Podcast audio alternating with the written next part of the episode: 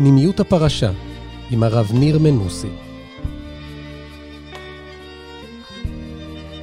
ערב טוב לכולם, ברוכים הבאים לשיעור חדש בסדרה התחלות חדשות, ואנחנו הגענו עכשיו לפרשת כי תצא.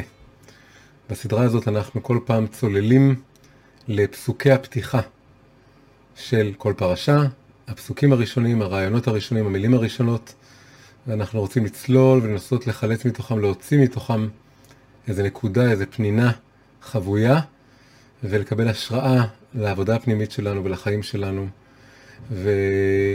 ול... ולמסע הגדול שלנו בעולם הזה. והפרשה הזאת, אנחנו כבר מתקרבים לסוף התורה, הפרשה 49 בתורה, נשארו עוד חמש פרשות לסיום התורה. והנושא שלנו היום זה המלחמה על הנשמה. אנחנו נדבר, הנושא הראשון של הפרשה הוא מלחמה, והוא נושא לא פשוט. אנחנו נרצה קודם כל לקרוא את הפסוקים, ואחרי זה להבין אותם בכמה רמות. אנחנו ננתח את הדבר הזה בכמה רמות. ברמה הראשונה זה מדבר על מלחמה, אבל ברמות העמוקות יותר זה מדבר על מלחמות רוחניות, ובסופו של דבר על השאלה היא איך אנחנו מחדשים קשר עם חלקים אבודים בנשמה שלנו, לשם אנחנו הולכים להגיע. אז אנחנו יוצאים לדרך. אני הולך לקרוא קודם כל את חמשת הפסוקים הראשונים של הפרשה. ואנחנו נעבור עליהם ונתחיל לפתוח, נבין מה קורה בהם, ואז נתחיל להעמיק. אז הפרשה מתחילה ככה, כי תצא למלחמה על אויביך. אנחנו מתחילים ביציאה, יוצאים מהאזור המוכר, יוצאים מהאזור המוגן, וכשיוצאים אז מגיעים למלחמה. כי תצא למלחמה על אויביך. ונתנו השם אלוקיך בידיך. ניצחת. יצאת למלחמה וניצחת. ומה עוד קרה במלחמה? מה שקורה במלחמות, ושבית שביו. לקחת שבי, לקחת אנשים בשבי. מה קורה אז? פסוק שני, וראית בשביה אשת יפת תואר. עם זה אנחנו מתחילים. סיטואציה שקיימת בעולם, הייתה קיימת בעולם, היום פחות, שיוצאים לקרב, יוצאים למלחמה, מנצחים במלחמה ולוקחים שבי, ובין השבי יש נשים. ואחת מהן יפת תואר, אשת יפת תואר. וחשקת בה. כלומר, היא גם יפה וגם בחייל, באותו חייל שיוצא לקרב, מתעורר איזה חשק, איזה יצר. זה הנושא הגדול שעולה כאן. ולקחת לך לאישה. כלומר, אתה רוצה לקחת אותה לאישה, והתורה מתירה לך. אם אתה רואה אותה, אשת יפת תואר וחשקת בה, כאן התורה עושה דבר שאולי מפתיע ברגע הראשון, ואולי נראה שהיינו רוצים שהמוסר של התורה, ההדרכה של התורה, זה יהיה משהו שונה, משהו אחר, שונה מה שאנחנו מכירים מכל העולם, מאיך מתנהגים בעולם. עכשיו בכותרות של העולם יש את עליית הטליבן מחדש. אנחנו יודעים שעולמות כאלה, אוכלוסיות כאלה, זה מאוד מקובל אצלם לקחת נשים בשבי ו... ולהפוך אותם ל... כן? לנצל אותם כבר בזמן המלחמה. אבל, והתורה פה מתירה את זה, זה מאוד מפתיע, אבל כפי שתכף נראה, זה הרבה יותר מעניין מזה, ומפתיע מזה. אבל התורה קודם כל אומרת, שאם ראית וחשקת ולקחת לך לאישה. אבל אז מגיעה ההפתעה, הפסוק הבא. והבאת והבאת, כלומר הבאת אותה, אל תוך ביתך, וגילך את ראשה, ועשתה את ציפורניה, והסירה את שמלת שביה מעליה, וישבה בביתך, ובכתה את אביה ואת אמה ירח ימים. חודש של אבל, שלושים יום. ואחר כן תבוא אליה ובעלתה. והייתה לך לאישה. כלומר, התורה מתירה לאותו חייל בשדה הקרב, שהוא רואה שטיפת תואר בשבי, הוא יכול לקחת אותה, אבל הוא צריך נורא להתאפק, הוא לוקח אותה הביתה, ואז היא צריכה קודם כל לגלח את הראש, שזה לכאורה זה חלק מאבל, אבל זה אומר אה, שזה חלק מהיופי שלו הולך לאיבוד, זה מכער אותה. ועשתה את ציפורניה, זה אפשר לפרש שהיא גוזרת את הציפורניים, אבל רש"י כאן מפרש שהיא דווקא הפוך, היא לא נוגעת בציפורניים. כלומר, עשתה את ציפורניה, הכוונה נותנת לציפורניים שלה לגדול. זה צורה, זה עוד פעם, זה כמו לגלח את השערות, זה מה שמכער. והסירה את שמלת שביה מעליה, כלומר השמלה היפה מסבירה שהיא לבשה כשלקחת אותה בשבי. ואז היא צריכה לשבת חודש ימים לבכות על אבא ואמא. ורק אז אתה יכול לקחת אותה. והמשפט, פסוק החמישי והאחרון של הנושא הזה, והיה אם לא חפצת בה ושילחת לנפשה, אתה חייב לשחרר אותה. ומחור לא תמכרנה בכסף. אתה לא יכול למכור אותה, שזה לכאורה מתבקש. שאם לקחתי אותה בשבי, עכשיו אני יכול למכור אותה, כמו שפחה להרוויח כסף, כמו שלל, אבל לא, לא נותנים לי את זה. או שאתה מתחתן, או שאתה צריך למכור, אה, לשחרר אותה לנפשה, שזה מה שהיא רוצה. אתה לא יכול למכור אותה, וגם לא תתעמר בה, כלומר אתה לא יכול לשעבד אותה, שהיא תהיה השפחה שלך. תחת אשר עינית, כי כבר עינית אותה. זה כבר היה לה עינוי מספיק. אז זה מאוד מעניין מה שקורה פה. עכשיו אנחנו רוצים להבין את זה. אנחנו רוצים להבין את כל הדבר הזה עכשיו בשלוש רמות. אנחנו רוצים להבין את זה ברמה הפשט, של להבין מה מבחינה רעיונית, מוסרית, אה, התורה בעצם אומרת כאן. וזה די, די דברים שמוכרים למי שלומד רש"י, מי שמכיר את הפשט, הרעיונות האלה, אבל לא כולם מכירים, אני רוצה כן שנעבור על זה ונכיר את זה. ואז אנחנו ניכנס לעוד שתי רמות פנימיות יותר. הרמה, סליחה, הפנימית הראשונה, זה הרמה הקבלית, או הרוחנית, והרמה השנייה זה הרמה החסידית או הנפשית. כלומר, הקבלה זה יותר כמו מיסטיקה, זה רעיונות רוחניים, וחסידות זה יותר כמו הפסיכולוגיה של המיסטיקה. כלומר, לקחת את הרעיונות הרוחניים האלה, המיסטיים של הקבלה, ולתרגם אותם, לעבד אותם למישור הנפשי. אז כבר במישור הקבלי זה מדובר על עבודה פנימית, אבל זה נהיה עוד יותר עניין נפשי, כפי שנראה, כשנגיע למישור החסידי. אז אנחנו עוברים על הפשט, ואז הרובד הקבלי, ואז הרובד החסידי. של... שלוש רמות, שלושה צעדים בשיעור הזה. אז אנחנו נתחיל עם, ה... עם, אה, עם מה חז"ל אומרים ורש"י מביא בשמם על כל הסיפור הזה, וזה נשאר ברובד הפשט, אבל זה פתאום שם את כל הדבר כאן בצורה חדשה, וחשוב מאוד להבין את זה, חשוב מאוד להבין כי זה, כי, כי ככה, זה, זה הפירוש היהודי הבסיסי לכל הדבר הזה. אז נתחיל בזה ש... ניקח את הרש"י הכי חשוב כאן. הרש"י הכי חשוב זה על, ה, על המילים ולקחת לך לאישה, בהתחלה, ואז רש"י אומר את הביטוי הבא, זה הכל מחז"ל, לא דיברה תורה אלא כנגד יצר הרע. כלומר, התורה כאן מדברת אל מול ואל יצר הרע שלנו. זה כבר דבר מעניין ומוזר, ולא מובן מאליו בכלל. כי התורה סתם ככה לא מדברת אל יצר הרע, ולא כנגד יצר הרע, כנגד זה ממול, או ביחס ל... אלא התורה מדברת אל הכוח השיפוטי שלנו, שאנחנו רוצים שיבחר ביצר הטוב, והיא אומרת לנו כל הזמן לבחור בטוב ולדחות את הרע, וזה ההדרכה של התורה כל הזמן. אבל רש"י כאן אומר, לא, תבין, פה קורה משהו מיוחד. התורה לא סתם אומרת, אין בעיה, אתה רואה את האישה הזאת בשבי, תיקח אותה, הכל מצוין. היא פונה אל יצר הרע, ואז הוא מסביר, שאם אין הקדוש ברוך הוא מתירה, יישאנה באיסור. כלומר, חז"ל ורש"י בעצם אומרים, קורה כאן איזושהי תחבולה פסיכולוגית מאוד עמוקה. וזה לא סתם קורה בהקשר של מלחמה. זה לא אופייני לתורה, זה לא מאפיין מצוות אחרות, זה משהו מיוחד שקורה רק כאן. הסיטואציה היא סיטואציה של קרב. קרב, חייל בקרב, הוא באיזשהו מקום חוזר לאיזשהו מקום חייתי הישרדותי. הוא חייב להיות במקום הזה. הוא חייב להתחבר לאינסטינקטים מאוד בסיסיים, של הישרדות, של מתקפה. זה לא מצב תרבותי, זה לא מצב שגרתי. במצב הזה יש איזה רסן שמוסר מעל הנפש הבהמית, מה שנקרא, הרובד החייתי של האדם. זה חייב להיות ככה, כי ככה זה מלחמה. זה לא שאין גבולות במלחמה ואין מוסר במלחמה, יש את זה, אבל יש גם איזה צד של יצרים שמשתחררים. יכול להיות יצרים של תוקפנות והישרדות, וזה גם יצרים של מיניות. אז בהקשר המסוים הזה, התורה אוסרת הרבה מאוד דברים. אבל בהקשר פה של מלחמה, באים חז"ל ומנתחים את הפסוקים כאן, ואומרים את המשפט הזה, לא דיברה התורה אלא כנגד יצר הרע, אפילו הלשון הזאת של השלילה, היא מדגישה את ההסתייגות של חז"ל. לא דיברה תורה אלא כנגד יצר הרע. מה הכוונה כאן? הכוונה היא כזאת. בהקשר הזה של מלחמה ושחרור היצרים וה...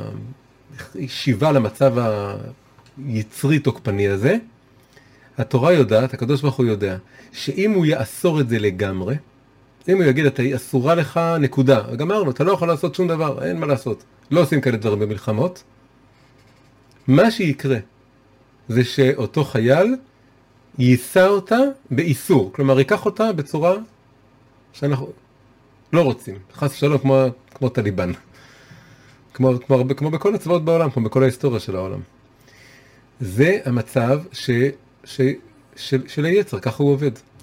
יש מצבים שבהם אוסרים דברים, נקודה, אבל במצב של קרב ומלחמה זה לא עובד ככה. ואם אתה אוסר יותר מדי, אז, אתה, אז, אז מה שיקרה זה שדווקא היצר ינוצל בצורה רעה. אז התורה אומרת כזה דבר, היא אומרת, בוא נגיד לחייל שאתה רואה שטיפת תואר ויש לך חשק אליה, אתה רוצה אותה, אין בעיה, אתה יכול, יכולה להיות אשתך עוד חודש. ברגע שהיצר שומע את זה, אז הוא כאילו קצת נרגע. קודם כל אומרים לו, זה, זה נורמלי החשק הזה והיצר הזה, אתה לא מעוות, שיש לך אותו. ודבר שני, גם מבטיחים לך שיש איזה אופק, לא, שאין אופק כזה, שזה אסור לגמרי, אלא יש איזה מציאות שבה אתה יכול לקחת אותה, ועוד חודש היא תהיה אשתך. אבל אז עושים הכל כדי לקרר את היצר הזה. אז היא באה הביתה, והיא מגלחת את השערות, והיא מגדלת את הציפורניים, והיא מורידה את הבגדים שלה, והיא בוכה חודש. וכמובן, כל היצר והתאווה שהיה באותו רגע כבר חולפים לגמרי עד שהחודש הזה נגמר. ואז אתה יכול לבחור אם אתה מתחתן איתה, אתה עדיין רוצה? אחרי כל הדבר הזה אתה עדיין רוצה? רוב הסיכויים שלא. אם אתה עדיין רוצה, בסדר, אתה יכול. ואם לא, אתה יכול לשחרר אותה. אתה צריך לשחרר, אתה חייב לשחרר אותה. ואז רש"י ממשיך עם הדבר הזה. ואומר, עוד פעם, זה הכל מגיע מחז"ל, רש"י ממשיך ואומר שבעצם בעומק התורה אומרת שהיא לא רוצה שהוא יתחתן איתה. היא כאילו מתירה את זה, אבל כמו שהוא אומר, זה רק כדי שהיצר באותו רגע ירגיש שלא חונקים אותו ולא מדכאים אותו. ירגיש שלא היא מותרת לך, זה, זה טבעי וזה בסדר, אתה יכול לקחת אותה והיא תהיה, כדי שהוא יוכל, שזה לא יסיח אותו והוא יוכל להמשיך להילחם, אבל אז כשהוא יבוא הביתה כבר התורה דואגת שכל היצר יתקרר לו וילך לו והוא לא ירצה אותה. איך רש"י ממשיך להוכיח או להדגים שכל הדבר הזה לא רצוי? אם ממשיכים לקרוא את ההמשך של הפסוקים, קראנו את החמישה פסוקים הראשונים, זה יש תקפת תואר. מה הסוגיה הבאה? הסוגיה הבאה לכאורה לא קשורה, היא עוסקת במישהו שיש לו שתי נשים, אחת אהובה ואחת צנועה, ואומרים שאסור לו להפלות לרעה את הבנים של השנואה. אז אה, אה, מה הקשר? לכאורה לא קשור. ויש סוגיה שלישית. סוגיה שלישית גם כן לא קשורה. על בן סורר ומורה, שיש למישהו בן סורר ומורה, מה צריך לעשות איתו, שיש לו בן מרדן. בא רש"י ואומר, זה לא סתם שלושה, שלוש סוגיות שלא קשורות אחת לשנייה. בעומק התורה בעצם אומרת, אם אתה באמת תתחתן עם אותה אחת שלקחת שם בקרב, שזה הכל מתחיל מהיצר שלך, אז עוד פעם, לא רצינו לדכא לך את היצר, אבל גם לא רוצים שבאמת תלך לפיו. אז הרשינו לך כדי שלא תרגיש מדוכא. אבל אחרי שעבר החודש, בעצם מנסים להגיד לך, אל תיקח אותה. כי אם תיקח אותה, מה שיקרה מזה זה שני דברים. אתה בסוף תשנא אותה, היא תהפוך להיות האישה השנואה של הסוגיה השנייה, ואחרי זה יקרה עוד דבר גרוע. הילדים שיוולדו לכם יהיו הבן סורר ומורה של הסוגיה השלישית. ככה רש"י מבין. הוא בעצם הוא מעיין בסמיכות, כן? של שלושת הדברים האלה. אז מכל כיוון אפשרי הוא בעצם אומר, תקשיבו, התורה והיהדות לא רוצים שאדם יעשה כאלה דברים. אנחנו באמת, זה לא מה שאנחנו רוצים, אנחנו לא רוצים שאנשים ייקחו נשים בשדה הקרב. אבל התורה היא יותר עמוקה ומתוחכמת מזה. היא מבינה שהיצר, אתה לא יכול רק לאסור עליו ולדכא עליו. זה מוטיב חוזר בהמון המון דברים ביהדות, שהתורה משחקת בין איסורים והיתרים כדי בעצם לתעל את היצר. היא לא רוצה לדכא אותו, היא גם לא רוצה לתת לו להתממש. ו, ומה שקורה כאן הוא עמוק, התיעול של היצר מאפשר התעלות מעליו, שזה המטרה האמיתית. אז כל הסיפור פה הוא בעצם בעומק עוסק במלחמת היצר. כלומר, בחוץ יש מלחמה, שאתה פוגש איזה יש שטיפת תואר. אבל מה הצף מכל הדבר הזה? החשק באישה טיפת תואר הזאת. בעצם מה זה החשק הזה? זה יצר הרע. לא דיברה התורה בכל הנושא הזה, אלא כנגד יצר הרע. אז בעצם יוצא, כבר עוד לפני שעוברים לקבלה וחסידות, שבעומק, הסוגיה, סוגיית העומק כאן היא לא המלחמה עם אויבים בחוץ, אלא עם מלחמת היצר. ומלחמת היצר מלמדת אותנו הסוגיה הזאת, אתה צריך תחבולות של מלחמה. במלחמה תעשה לך תחבולות. התחבולות כאן זה שאתה לא יכול סתם לרדת על היצר שלך ולשנוא את היצר שלך ולדכא את היצר שלך, כי אז מה שיקרה, כמו שהוא אומר כאן, אין הקדוש ברוך הוא מתירה, יישאנה באיסור. אם הוא לא יתיר אותה, אם הוא ידכא את היצר, היצר יתפרץ ביתר שאת. זה ממש אמירה פסיכולוגית שלמה במילים הבודדות כאן ברש"י. אם לא יהיה שום היתר, אז הוא יעבור את האיסור, זה יהיה יותר גרוע. אז צריך להיות איזשהו היתר, ואז איזה מרחב צינון, ואז, וממש אפשר לחשוב על זה בחיים שלנו, כן? שאתה אומר לעצמך, אתה מתאבל לאיזה אוכל, או אתה מתאבל לאיזה דבר אסור. אז אתה אומר לעצמך, אתה יכול להגיד לעצמך, לא, זה אסור, ולרדת על עצמך, אתה יכול כמובן להתפתות ליצר ולעשות את זה, ואתה יכול להגיד, אני, אני אקח את זה מחר, או אני אעשה את זה עוד עשר דקות. אני מכיר את זה ברמה נורא פשוטה, שאם אני רוצה קולה, וזה יצר הרע שלי לפעמים, שאני רוצה לשתות קולה, אז אני יודע שאם אני אתאפק ואני אשתה מים, רוב התאווה שלי לקולה תיעלם, אחרי שאני אשתה הרבה מים. אז אני אומר לעצמי, אני אשתה את הקולה אחרי המים. ואז זה כאילו מאפשר לי לדחות את זה קצת, ואחרי שאני שותה את המים אני כבר לא רוצה את הקולה, כן? שם דוגמה קטנה ודבילית, אבל היא מסתעפת מתוך כל הרעיון הזה, שאתה נותן לה, אתה משחק עם עצמך, ועם התאוות של עצמך, לא בצורה שאתה מדכא אותם, בצורה שאתה נותן להם איזה מקום, אתה קצת דוחה אותם, ואם אתה דוחה אותם בצורה מספיק טובה, תכלס כבר, ואתה, אתה תגיד לעצמך, אתה לעולם לא תעשה את זה, יש יותר סיכוי שזה יפרוץ מתוכך. זה ממש דינמיקה של דיכוי והתפרצות. אז זה הנושא הראשון. זה מאוד מזכיר מדרש חז"ל מפורסם על הפעם שבו הצליחו לצוד את יצר הרע. יש כזה מדרש, חז"ל מסכת עבודה זרה, מספרים שיצליחו יום אחד לתפוס את יצר הרע, כאילו זה איזה מין חיה שמסתובבת בעולם, ויצליחו לצוד את יצר הרע ולשים אותו בכלוב. ואז כולם נורא שמחו, איזה יופי, ניצחנו את יצר הרע, שמנו אותו בכלוב, הוא עכשיו לא יכול לגרום לאף אחד לעשות שום עבירה. אבל אז קמו בבוקר, ובאו להכין ארוחת בוקר, והלכו ללול, ולא מצאו שום ביצים. ופתאום ראו שאין אף ביצה בעולם, אין בכלל שום, אף תרנגולת לא הטילה שום ביצה. ואז הבינו מזה שחייבים את יצר הרע, בלי יצר הרע אין שום פריון, ואין שום לידה, ואין שום אוכל, ואין שום ילדים, ואין שום דבר. אז, אה, אז, אז אמרו, מה, נשחרר אותו לגמרי? ועשו איזה מין פשרה קטנה. החליטו לכחול את עינו, עשו לו פנס בעין, וכל מה שהצליחו להרוויח מכל הדבר הזה זה שלא לא תהיה משיכה מינית בין קרובי משפחה ממדרגה ראשונה. כן, בעיקר אחים ואחיות שגדלים ביחד, אין להם שום דבר כזה, וזה כאילו מה שהצליחו להשיג. זה כמובן הכל משל, פשוט ועמוק ויסודי, לרעיון הזה שאומר שאתה לא יכול לדכא את היצר, ואתה לא אמור לדכא את היצר. אם אתה מדכא את היצר, אז אתה מאבד את כל כוח החיים, ואז שהוא, או, שהוא, או שלא יהיה חיים, או שתמות, או שזה יתפרץ בצורה גרועה יותר, כמו שרואים כאן. אז זה, כל, זה בעצם כל הרובד הראשון כאן, כן?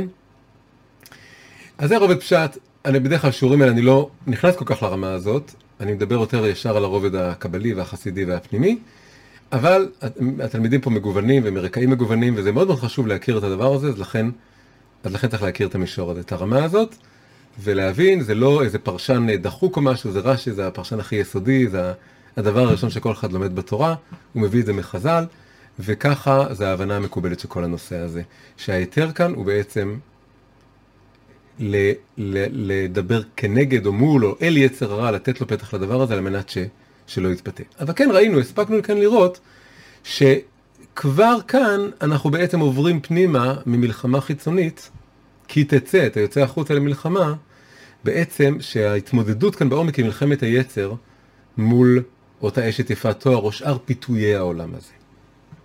עכשיו אנחנו רוצים לעבור לרובד יותר, יותר עמוק, שזה הרובד הקבלי, אחרי זה החסידי. ברובד הקבלי, עכשיו אנחנו עוברים לשפה אחרת לגמרי, כן? הכל נהיה משלים לדברים עמוקים יותר. ברובד הקבלי מוסבר ככה. מה זה כי תצא למלחמה? אחד הדברים שרש"י אמר, שלא ציינתי, שהכוונה היא למלחמת רשות. יש מלחמת מצווה, יש מלחמת רשות. בעומק מה זה אומר? מצווה קשור למרחב הקדושה. אני מצווה לעשות, כל מה שאני מצווה לעשות אותו הוא שייך למרחב הקדושה. שבת, והכשרות, והמצוות, והחגים, זה הכל עולם של קדושה. הדברים שאסור לי לעשות אותם, שהתורה לגמרי אוסרת אותם, זה איזו רשות הקליפה נקרא לזה, הדברים האסורים. אני לא אמור להתעסק איתם בכלל. בין ה, מה שאני מצווה בו למה שאני אסור לי לעשות אותו, יש מרחב מאוד מאוד גדול של כל מה שמותר לי לעשות אותו. וזה נקרא שדה הרשות. מלחמת הרשות זה, זה לצאת החוצה מעולם הקדושה אל עולם של כל מה שמותר לי לעשות בו. מה זה אומר? זה אומר כל הטיולים וכל האוכל וכל השתייה וכל השיחות עם אנשים וכמעט כל המקצועות שאנחנו עובדים בהם ועוסקים בהם בעולם הזה. זה הספרים והסרטים, זה כל, כל מה שקשור ב, בעולם הרשות. אם זה לא אסור, וזה לא דווקא מצווה, זה לא שאתה לומד תורה או מתפלל, אז כל המרחב הענק באמצע זה נקרא אזור הרשות. אז שהמלחמה כאן, היציאה כאן למלחמה, היא לצאת החוצה מתחום הקדושה אל תחום הרשות, כלומר אל העולם הזה. ואז, מה זה אשת יפת תואר בשפה הקבלית? אשת יפת תואר הופך להיות הניצוצות של הקדושה שנמצאים בתחומי החולין האלה, בכל העולמות שבחוץ. אני יוצא החוצה לעולם, אני הולך ברחוב, אני מטייל, אני קורא ספר, אני שומע שיר, אני מדבר איזו שיחה רגילה עם מישהו, אני פוגש בן אדם מעניין. זה לא תחום הקדושה, זה לא תורה, זה לא עבודת השם, זה לא הנשמה, אבל יש בכל דבר מסתתר ניצוץ של קדושה. וזה האשת יפת תואר. יש כל מיני ניצ... ניצוצות, הם כנראה נשיים יחסית לעולם עצמו, יש משהו בעולם שהוא גברי, החיצוניות של העולם, אבל בתוך החיצוניות הזאת יש המון ניצוצות, המון נשים יפות, המון נקודות, המון אבני חן. כמו שדיברתי בהתחלה, שרוצים לצלול ולהוציא פנינים ויהלומים. אז הכוונה היא כאן שאם אתה יוצא החוצה ואתה רואה ניצוצות, אתה מותר לך ואתה צריך להעלות אותם. עכשיו הפירוש משתנה לגמרי. זה לא הופך לדבר לא רצוי, זה הופך לדבר מאוד רצוי. האשת יפת תואר זה הניצוצות שאנחנו צריכים להעלות אותם. כל החיים בעולם הזה זה שאנחנו צריכים לאסוף, לאסוף וללקט כל מיני ניצוצות של קדושה, כל מיני נקודות של אמת ויופי ועומק וחוכמה שמתחבאים בעולם ולחבר אותם מחדש עם התורה, עם עבודת השם, עם הלימוד תורה, שזה יהיה הכל משהו אינטגרלי ומחובר לעיקר שלנו. מה זה העיקר שלנו? זה הנשמה שלנו וה, וה, והחיבור שלנו להשם ולעצמנו, זה הולך ביחד. אז עכשיו, עכשיו יש פה המון פרטים פתאום, בתוך כל הפסוקים כאן, שבעצם אה, עוזרים לנו עוד יותר לדייק ולהבין את כל הרעיון כאן. אז קודם כל, נתחיל ממה זה תצא למלחמה על אויביך. כי תצא למלחמה על אויביך. זו מילה מפתיעה, זה היה צריך להיות כי תצא למלחמה נגד אויביך, או מול אויביך, משהו כזה. מה זה על אויביך? מסבירים בקבלה, וגם, אני כבר מכניס גם קצת חסידות לתוך הקבלה. על אויביך הכוונה היא שאתה כדי לעסוק בבירורים האלה, להפריד ניצוץ מקליפה, אתה עובר איזה חוויה, שומע שיר, קורא ספר, אתה פוגש איזה רעיון, אתה חייב לזהות מה הניצוץ ומה קליפה, מה הנקודה כאן העיקרית המהותית, העמוקה, ומה סתם הלבושים החיצוניים שלה. בשביל זה אתה צריך להיות מעל האויב שלך. על אויביך זה מעל האויב. מה זה מעל האויב? מחובר לאיזה שורש גבוה. אם אתה מעורבב, משולהב, מחובר לתוך החוויה הזאת, אתה כל כך בתוך הספר או הסרט או השיר, או החוויה של הטיול, או מה שאתה לא עובר בחיים, אתה לא יכול להפריד, אתה קרוב מדי, אתה לא יכול, אין לך פרספקטיבה, אין לך בכלל איזה מקרא למפה שיגיד לך מה, מה יהלום ומה פחם, מה ניצוץ ומה קליפה. ואתה יכול להתלהב מהדברים הלא נכונים או לפספס את הדברים הנכונים. אז אתה צריך להיות מעל, באיזה מקום גבוה, פרספקטיבה גבוהה יותר, כי תצא למלחמה, אתה צריך להיות על אויביך, מעל אויביך, מקום יותר גבוה. פירוש חסידי יסודי מאוד. מה זה אומר? מחובר למקום של קדושה. כלומר, אף על פי שאתה יוצא מתחום הקדושה, אתה צריך עוד להמשיך בשורש שלך בפנימיות להיות מחובר אליו מאוד. זה אומר כל יום הרבה תורה, וכל יום הרבה תפילה, וכל יום, כל יום נקודת חיבור. להתפלל בבוקר, ללמוד בבוקר, כל מה שמחבר אותך אל מבט פנימי יותר, שלא ילך לך לאיבוד בתוך ה... בחוץ, בכי תצא הזה, ואז אתה קצת מעל המציאות. אתה פוגש את המציאות, אתה חווה אותה, אבל אתה גם מעליה. והמבט היותר גבוה, ההשקפה הזאת מלמעלה, מאפשרת לך לעשות את הבירור הזה. אתה לא יכול לברר מלמטה ומבפנים. אתה חייב לעמוד מלמעלה ולהיות באיזה כושר שיפוט.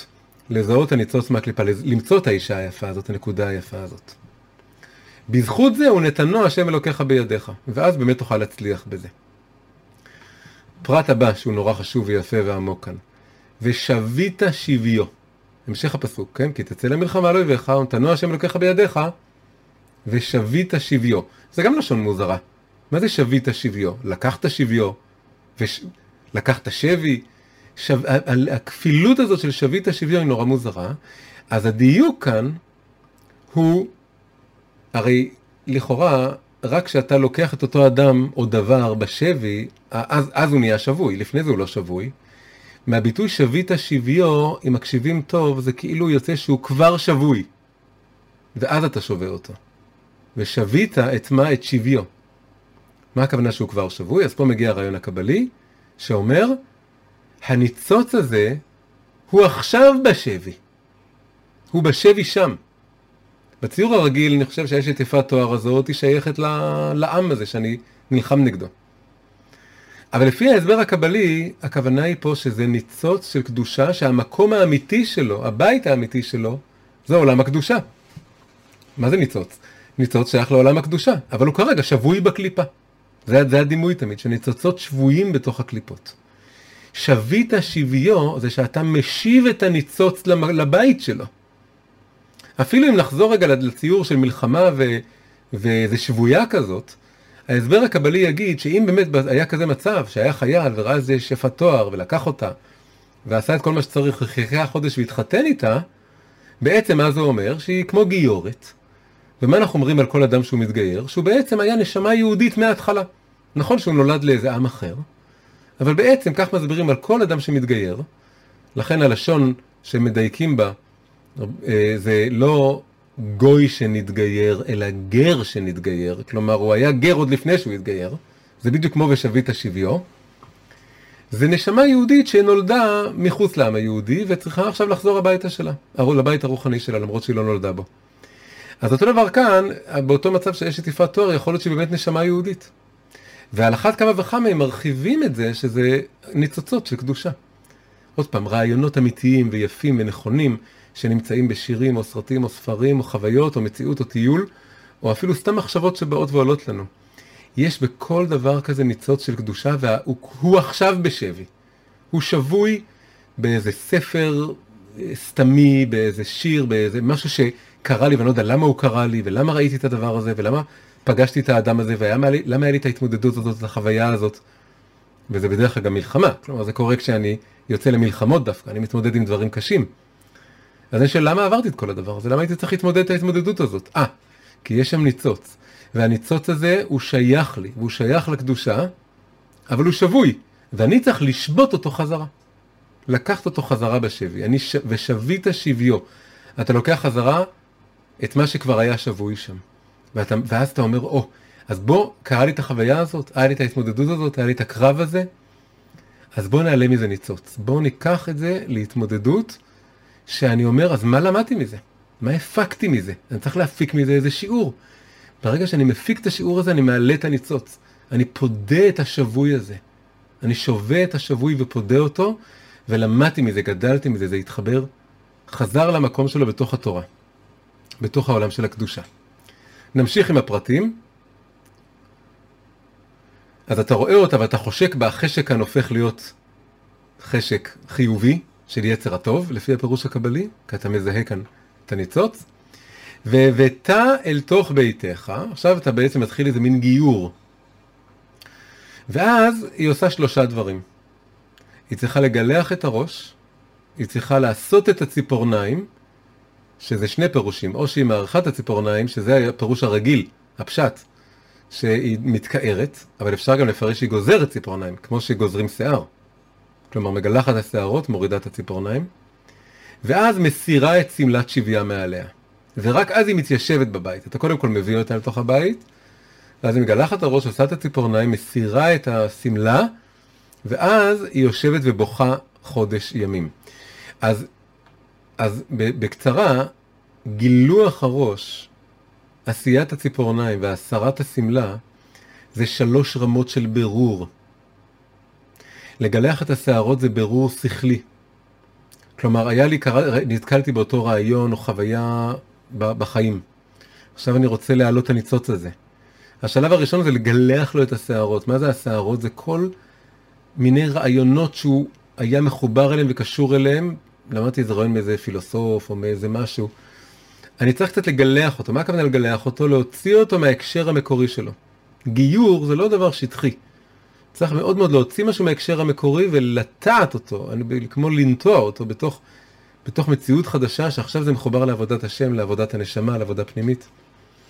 אז העבודה הראשונה זה בירור שכלי. לגלח את הראש זה כמו בירור שכלי, להוציא את כל הקינים וכל החיצוניים וכל הלבושים החיצוניים של הרובד השכלי. להוריד את הציפורניים זה אותו דבר ברובד הגוף. רובד הגוף זה רובד הרגש. להוריד ציפורניים, ציפורניים זה כמו שערות. זה הכל אגב נקרא, אנחנו משתמשים במילה הזאת רק להקשר מאוד אה, אה, ירוד, אנחנו אומרים את המילה צואה. צואה, אבל זה לא רק מה שאנחנו חושבים, צואה זה כל מה שיוצא מהגוף. שיער זה צואה, ציפורניים זה גם צואה, במשמעות המקורית של המילה. אז זה כל מה שיוצא מהגוף, הכוונה היא שהוא טפל, שהוא לא עיקרי. לגזור את הציפורניים כאן זה להוריד את החלקים ששורטים ודוקרים וכל מיני קוצים חיצוניים שיש ברובד הרגשי. המון פעמים זה ככה בכל מיני דברים שיש בעולם, שיש להם בחוץ כל מיני קוצים וציפורניים ושערות פרועות, ומתחת לכל הדבר הזה מסתתר איזה רעיון, יכול להיות שהוא מאוד מגושם ומוגזם, אבל יש שם איזה נקודה אמיתית. אתה צריך הרבה הרבה לבשל עד שאתה מוצא את, ה, את הנקודה הזאת. אז זה ברור שכלי, ואז ברור רגשי, זה השערות והציפורניים, ואז יש להסיר את הלבושים. השמלה זה להסיר את הלבושים, כל מה שזה עטוף פה. זה כבר איך שזה מתפקד בעולם, מתנהל בעולם. זה מתחת לשכל ולרגש, יש דבר שנקרא לבושי הנפש. איך הדברים מופיעים כאן במציאות. אחרי שאתה עושה את כל הבירורים האלה, אז אתה יכול להתחיל ליישב אותה בבית שלך. הפרט האחרון, לפני שנעבור למישור השלישי שלנו, החסידי, מה זה אומר שהיא בוכה ירח ימים על אביה ועל אמה, ורק אחרי זה אתה יכול ואז, ואחר כן תבוא אליה ובעלתה והייתה לך לאישה. אז אומר הארי דבר מופלא. הוא אומר, החודש הזה זה סמל לעבודת התשובה. למה? החודש הזה זה חודש אלול. כלומר, במישור הפשוט כאן זה מין חודש של אבל עבורה, כמו שכל אבל יש לו 30 יום אבל. אבל הוא אומר, החודש הזה זה חודש מסוים, ירח ימים, זה ירח מאוד מסוים, הכוונה היא אלול. ולכן זה יוצא שלא במקרה קוראים את פרשת כי תצא תמיד. באלול. זה השגחה מכוונת, כדי לחבר את הפרשה הזאת עם הזמן של אלול והעבודה של אלול. הוא בעצם אומר, כדי לגמור את הגיור הזה, זה לא רק להוריד את הבירור השכלי, רגשי ומעשי, אלא אתה חייב לעשות תשובה. רק אם תעשה תשובה, אתה יכול באמת לבעול, כלומר להתייחד ולהתאחד עם הניצוץ הזה. אתה חייב להיות מאוד זך, לעבור איזה תהליך של תשובה ותיקון. וזה שיעור גדול לכל ההתמודדות שלנו עם כל מיני דברים שיש בעולם, שאנחנו רוצים להבין למה זה קרה לי, למה עברתי את זה. יש פה ניצוץ, זה דורש הרבה ברור, וזה קשור לעבודת התשובה. זה לא שזה באמת חייב לקחת חודש, אלא שהחודש הזה הוא מסמל את עבודת התשובה. כלומר שאני חייב להיות באיזה עבודה של תשובה כדי שאני אוכל לתקן את הניצוץ הזה ולהתחבר אליו ולעבוד אותו. זה, זה לוקח את הנקודה שהייתה ברובד הראשון, שהכל פה בעצם זה מלחמת היצר, והופך את זה למשהו עוד יותר עמוק ופנימי. יש בכלל בזוהר כתוב שעת צלוטה, שעת קרבה. שעת צלוטה זה שעת התפילה, שעת קרבה זה שעת מלחמה. התפילה היא מלחמה. יש ביטוי בחרבי ובקשתי, מתרגם את זה לארמית בבעות, אה, בצלותי ובבעותי. כלומר, בתפילתי ובבקשתי. תרגום אונקלוס לחרבי וקשתי. חרבי וקשתי זה כלי, כלי נשק, אבל יש קשר בין מלחמה לתפילה, תפילה זה תשובה, זה עבודה פנימית. כל זה עולה מתוך הרובד השני, הרובד הקבלי. עכשיו אנחנו רוצים להגיע הכי עמוק. החסידות היא לא קבלה, היא ההמשך של הקבלה באיזשהו מקום, היא לוקחת את הקבלה מצד אחד לסודות עוד יותר גבוהים ועמוקים, נקרא רזין דה רזין דה אורייתא, הסודות של הסודות, ומצד שני, עם כמה שזה עולה יותר גבוה, זה גם הרבה יותר יורד ונכנס לנפש שלנו, לעבודה הפנימית האישית שלנו. העלאת ניצוצות זה משהו מאוד גדול כזה וכללי, זה יכול להיות איזה רעיון, יכול להיות מחשבה. החסידות רוצה בסוף שזה הכל יהיה קשור לעבודה פנימית אישית של כל אחד. אז עכשיו בחסידות, על גבי הרעיון הקבלי הזה, היא באה ועושה עוד צעד מאוד מאוד חזק. מה זה אשת יפת תואר לפי הפירוש הזה? כשזה הכל השתקפות של משהו בתוכי.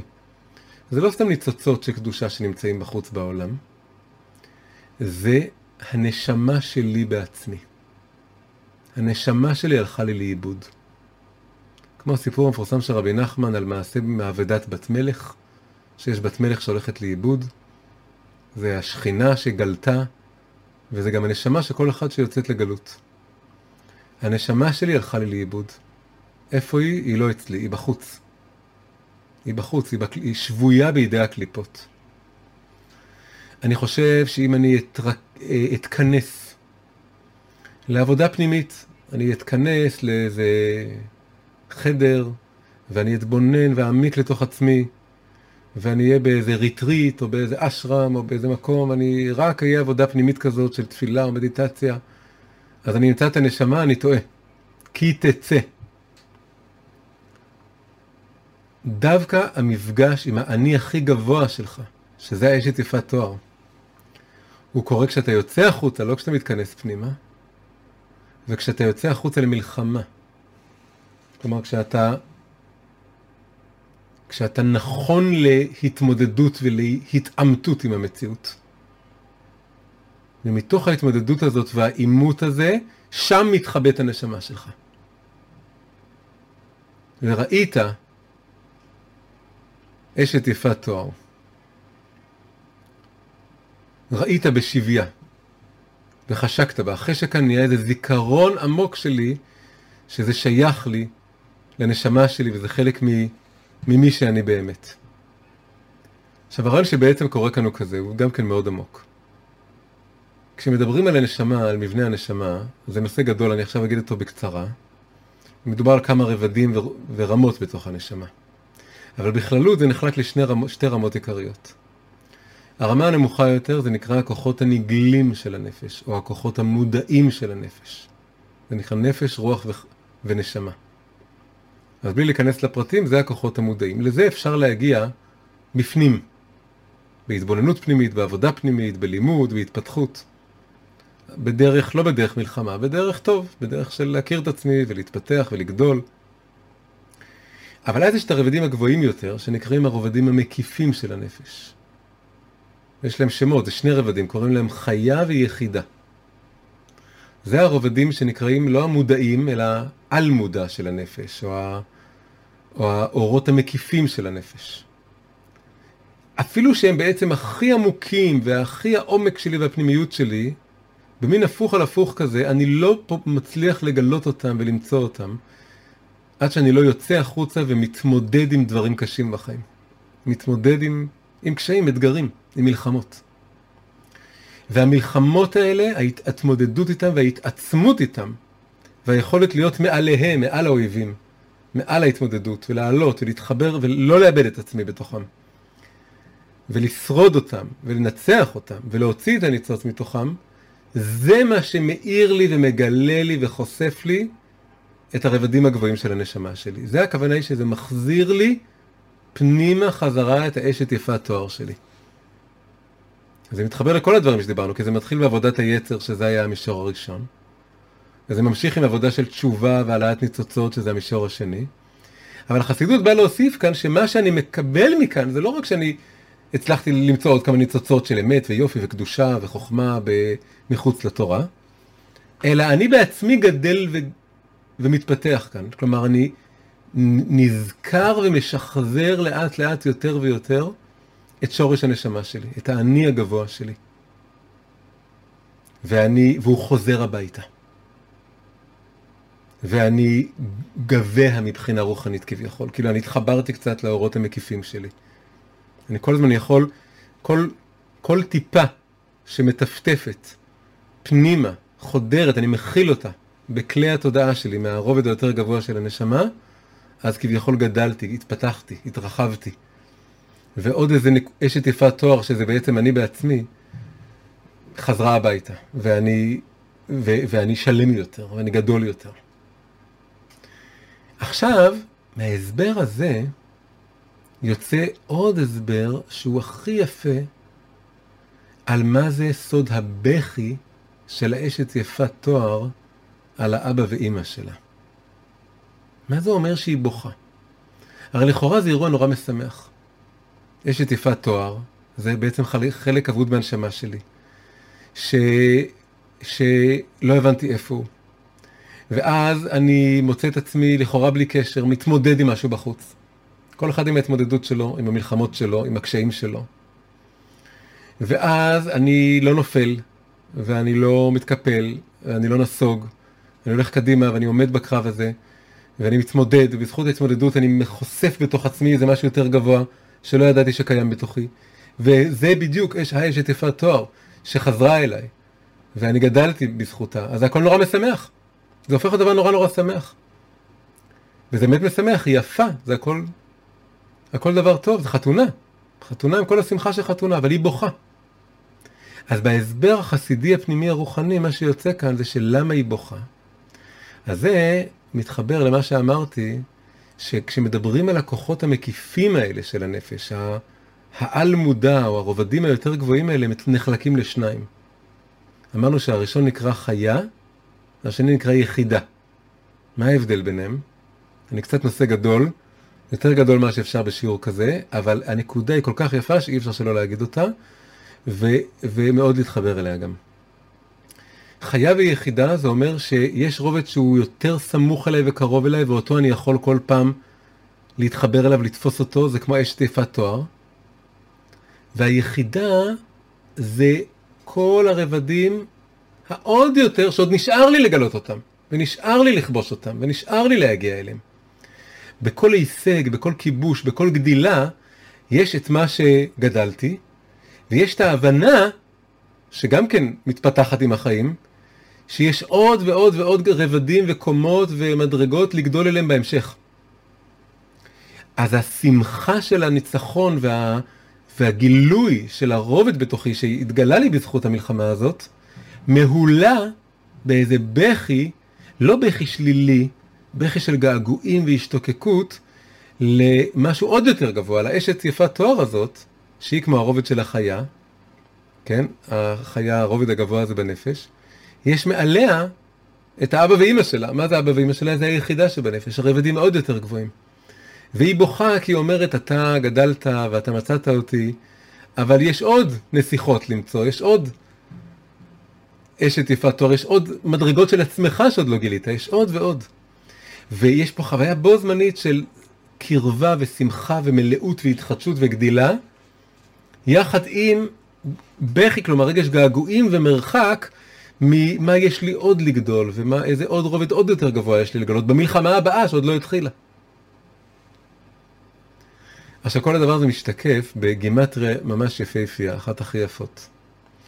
כתוב בזוהר שבלב השלם, בלב המאוזן של לב של עובד השם באמת, יש בו שני רגשות בו זמנית. הן נקראות בכייה וחדווה. בכייה של בכי וחדווה של שמחה. כתוב חדווה תקיעה בליבה עם מסית רדה, חדווה נעוצה בליבי מצד אחד, ובכייה תקיעה בליבה עם מסית רדה, ובכי נעוץ בלב שלי מהצד השני שלו. בכייה וחדווה, זה המילים. אם לוקחים את שתי המילים שדיברנו עליהן עכשיו, חיה ויחידה, שתי הרמות של, ה... של העל מודע או של שורש הנשמה או של הרבדים הגבוהים יותר, שאותם אני מגלה דווקא כשאני יוצא למלחמות ולאתגרים ולהתמודדויות, אז שתי המילים האלה, חיה ויחידה, חיה, הרובד הראשון הוא בגמטריה חדווה, כן, י' זה ד' וו', אז חיה זה חדווה, ויחידה, הרובד היותר גבוה זה בכייה. דווקא הרובד היותר קרוב הוא נקרא על שם החדווה, והרובד היותר גבוה ורחוק, שבעצם אף לא מגיעים אליו לגמרי, נקרא שהוא, נקרא שהוא תמיד בחדרי חדרים. הוא נקרא על שם, ה, או הגימטריה שלו זה בכייה. אז זה משתקף כאן. אני יוצא למלחמה, את הרבדים הנגלים שלי, נפש, רוח, נשמה, אני יכול להגיע גם בלי מלחמות. אבל כדי להתעצם עם שורש הנשמה שלי, עם הרבדים הבאמת גבוהים שלי, העתידיים שלי, הפוטנציאל הלא ממומש שלי, זה בא במלחמה. אם אני מנצח את המלחמה, אני צריך לבוא מעל האויב, מעל הקרב, מחובר כבר למקום גבוה, ואני מתמודד עם ההתמודדות הזאת, ואני מצליח להוציא איזה ניצוץ, והניצוץ הזה הוא חלק ממני, אז, זה, אז גיליתי עכשיו, התחברתי באיזשהו אופן לחיה שלי. החיה והחדווה, החיה והיחידה כאן, זה בעצם אין סוף רמות. זה לא רק, זה לא באמת שתי רמות. כל פעם מה שאני כובש אותו זה החיה, ומה שעדיין לא כבשתי אותו זה היחידה. מה שבהישג ידי זה החיה, ומה שלא בהישג ידי זה היחידה, וכמובן זה ממשיך לנצח. כי יש אין סוף דרגות של להתקרב לקדוש ברוך הוא ול, ול, ולפוטנציאל האינסופי של הנשמה.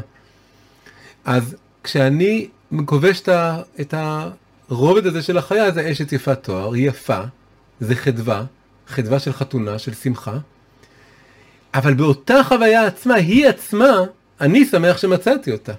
אבל היא אומרת, גם אני שמחה שמצאת אותי. אני חלק אבוד מהנשמה שלך. איזה כיף שמצאת אותי, שהחזרת אותי הביתה. אבל אני גם בוכה, כי אני יודעת שיש עוד ניצוצות ועוד רבדים שלך. הבכייה כאן היא על היחידה. בכייה גימטריה יחידה. היא על הרובד הגבוה שעדיין לא השגת. וכמובן, זה לא בכייה עצובה. זה בכייה שהיא מדרבנת אותי להמשיך לצעוד לתוך החיים. למלחמות הבאות ולהתמודדויות הבאות. והבנה שזה לא נגמר, אני לא, שאני לא אנוח על איזה זרי דפנה.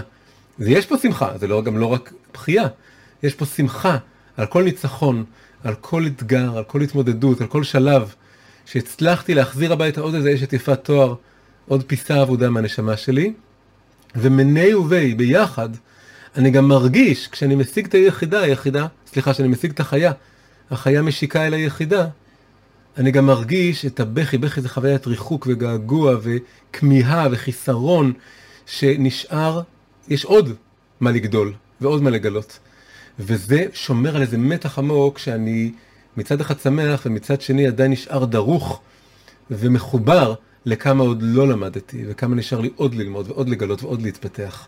ואז, ו, ויש עכשיו, עכשיו, מצוין, אז עכשיו אני רוצה גם להביא את האבא ואימא שלה. של האישה, של האישה הזאת, האשת יפת תואר, היא בוכה לאבא ואימא, היא מתגעגעת, אוקיי, סימן שצריך לצאת לעוד מלחמה, ולהביא גם את הניצוצות שלהם, וגם הם בוכים על, ה, על ההורים שלהם, אז נמשיך ככה כל החיים. וכל רובד בנשמה שאני רוכש וקונה וגדל איתו, אז הוא בעצמו אומר לי, אבל יש עוד, יש אפשר עוד לגדול, אפשר עוד להתפתח, יש עוד מה ללמוד. ואני מצוין, ואז יש פה דמעות של, דמעות של חתונה. הדמעות של החתונה כנראה בעומק זה שזה גם דמעות על וואו, כמה עבדנו קשה להגיע לכאן, וגם וואו, עכשיו יש עוד פרק חדש והתמודדות חדשה, עבודה חדשה שמתחילה, וזה דמעות של שמחה ודריכות לעבודה ולדרך חדשה בו זמנית. אז נסכם את, ה, את השיעור הזה. פתחנו את הפרשה שלנו, פרשת כי תצא, קראנו את החמישה פסוקים הראשונים, הסוגיה של אשת יפת תואר. וראינו שלושה רבדים שונים של קריאה, שבעצם בסופו של דבר מאוד מתחברים וכל אחד נבנה על, על קודמו. הרובד הראשון, הרובד של הפשט, זה איזה אמירה כאן שדיברה התורה כנגד יצר הרע. יש כאן איזה בעצם איזה אמירה על איך, איך מנהלים את מלחמת היצר, לא בדיכוי, לא בהתרת הרסן, אלא באיזה מין אמ, משחק של היתר, על מנת בסופו של דבר טיעול לשם התעלות, כמו שראינו. ואחרי זה הרובד הקבלי שמדבר על העלאת ניצוצות מתוך מלחמות והתמודדות ועבודה של תשובה. ובסוף בסוף הרובד החסידי הפנימי שמראה לנו שזה הכל בעצם תהליך ההשתלמות והגדילה האינסופי של, ה, של הנשמה שלנו. אז עד כאן ההתבוננות שלנו לפרשת כי תצא. אם אהבתם את השיעור, אשמח אם תעשו לו לייק וכן תעשו מנוי לערוץ. ביוטיוב לחצו גם על סמלי לפעמון. כדי לאפשר לי להמשיך לעלות שיעורים ללא תשלום, אנא שקלו לתמוך בשיעורים דרך תרומה חד פעמית או הוראת קבע. אתם גם מוזמנים להצטרף לשיעור הזום החי שלנו המתקיים כל יום שני בערב. קישורים לכל הדברים האלו נמצאים בתיאור שמתחת לשיעור.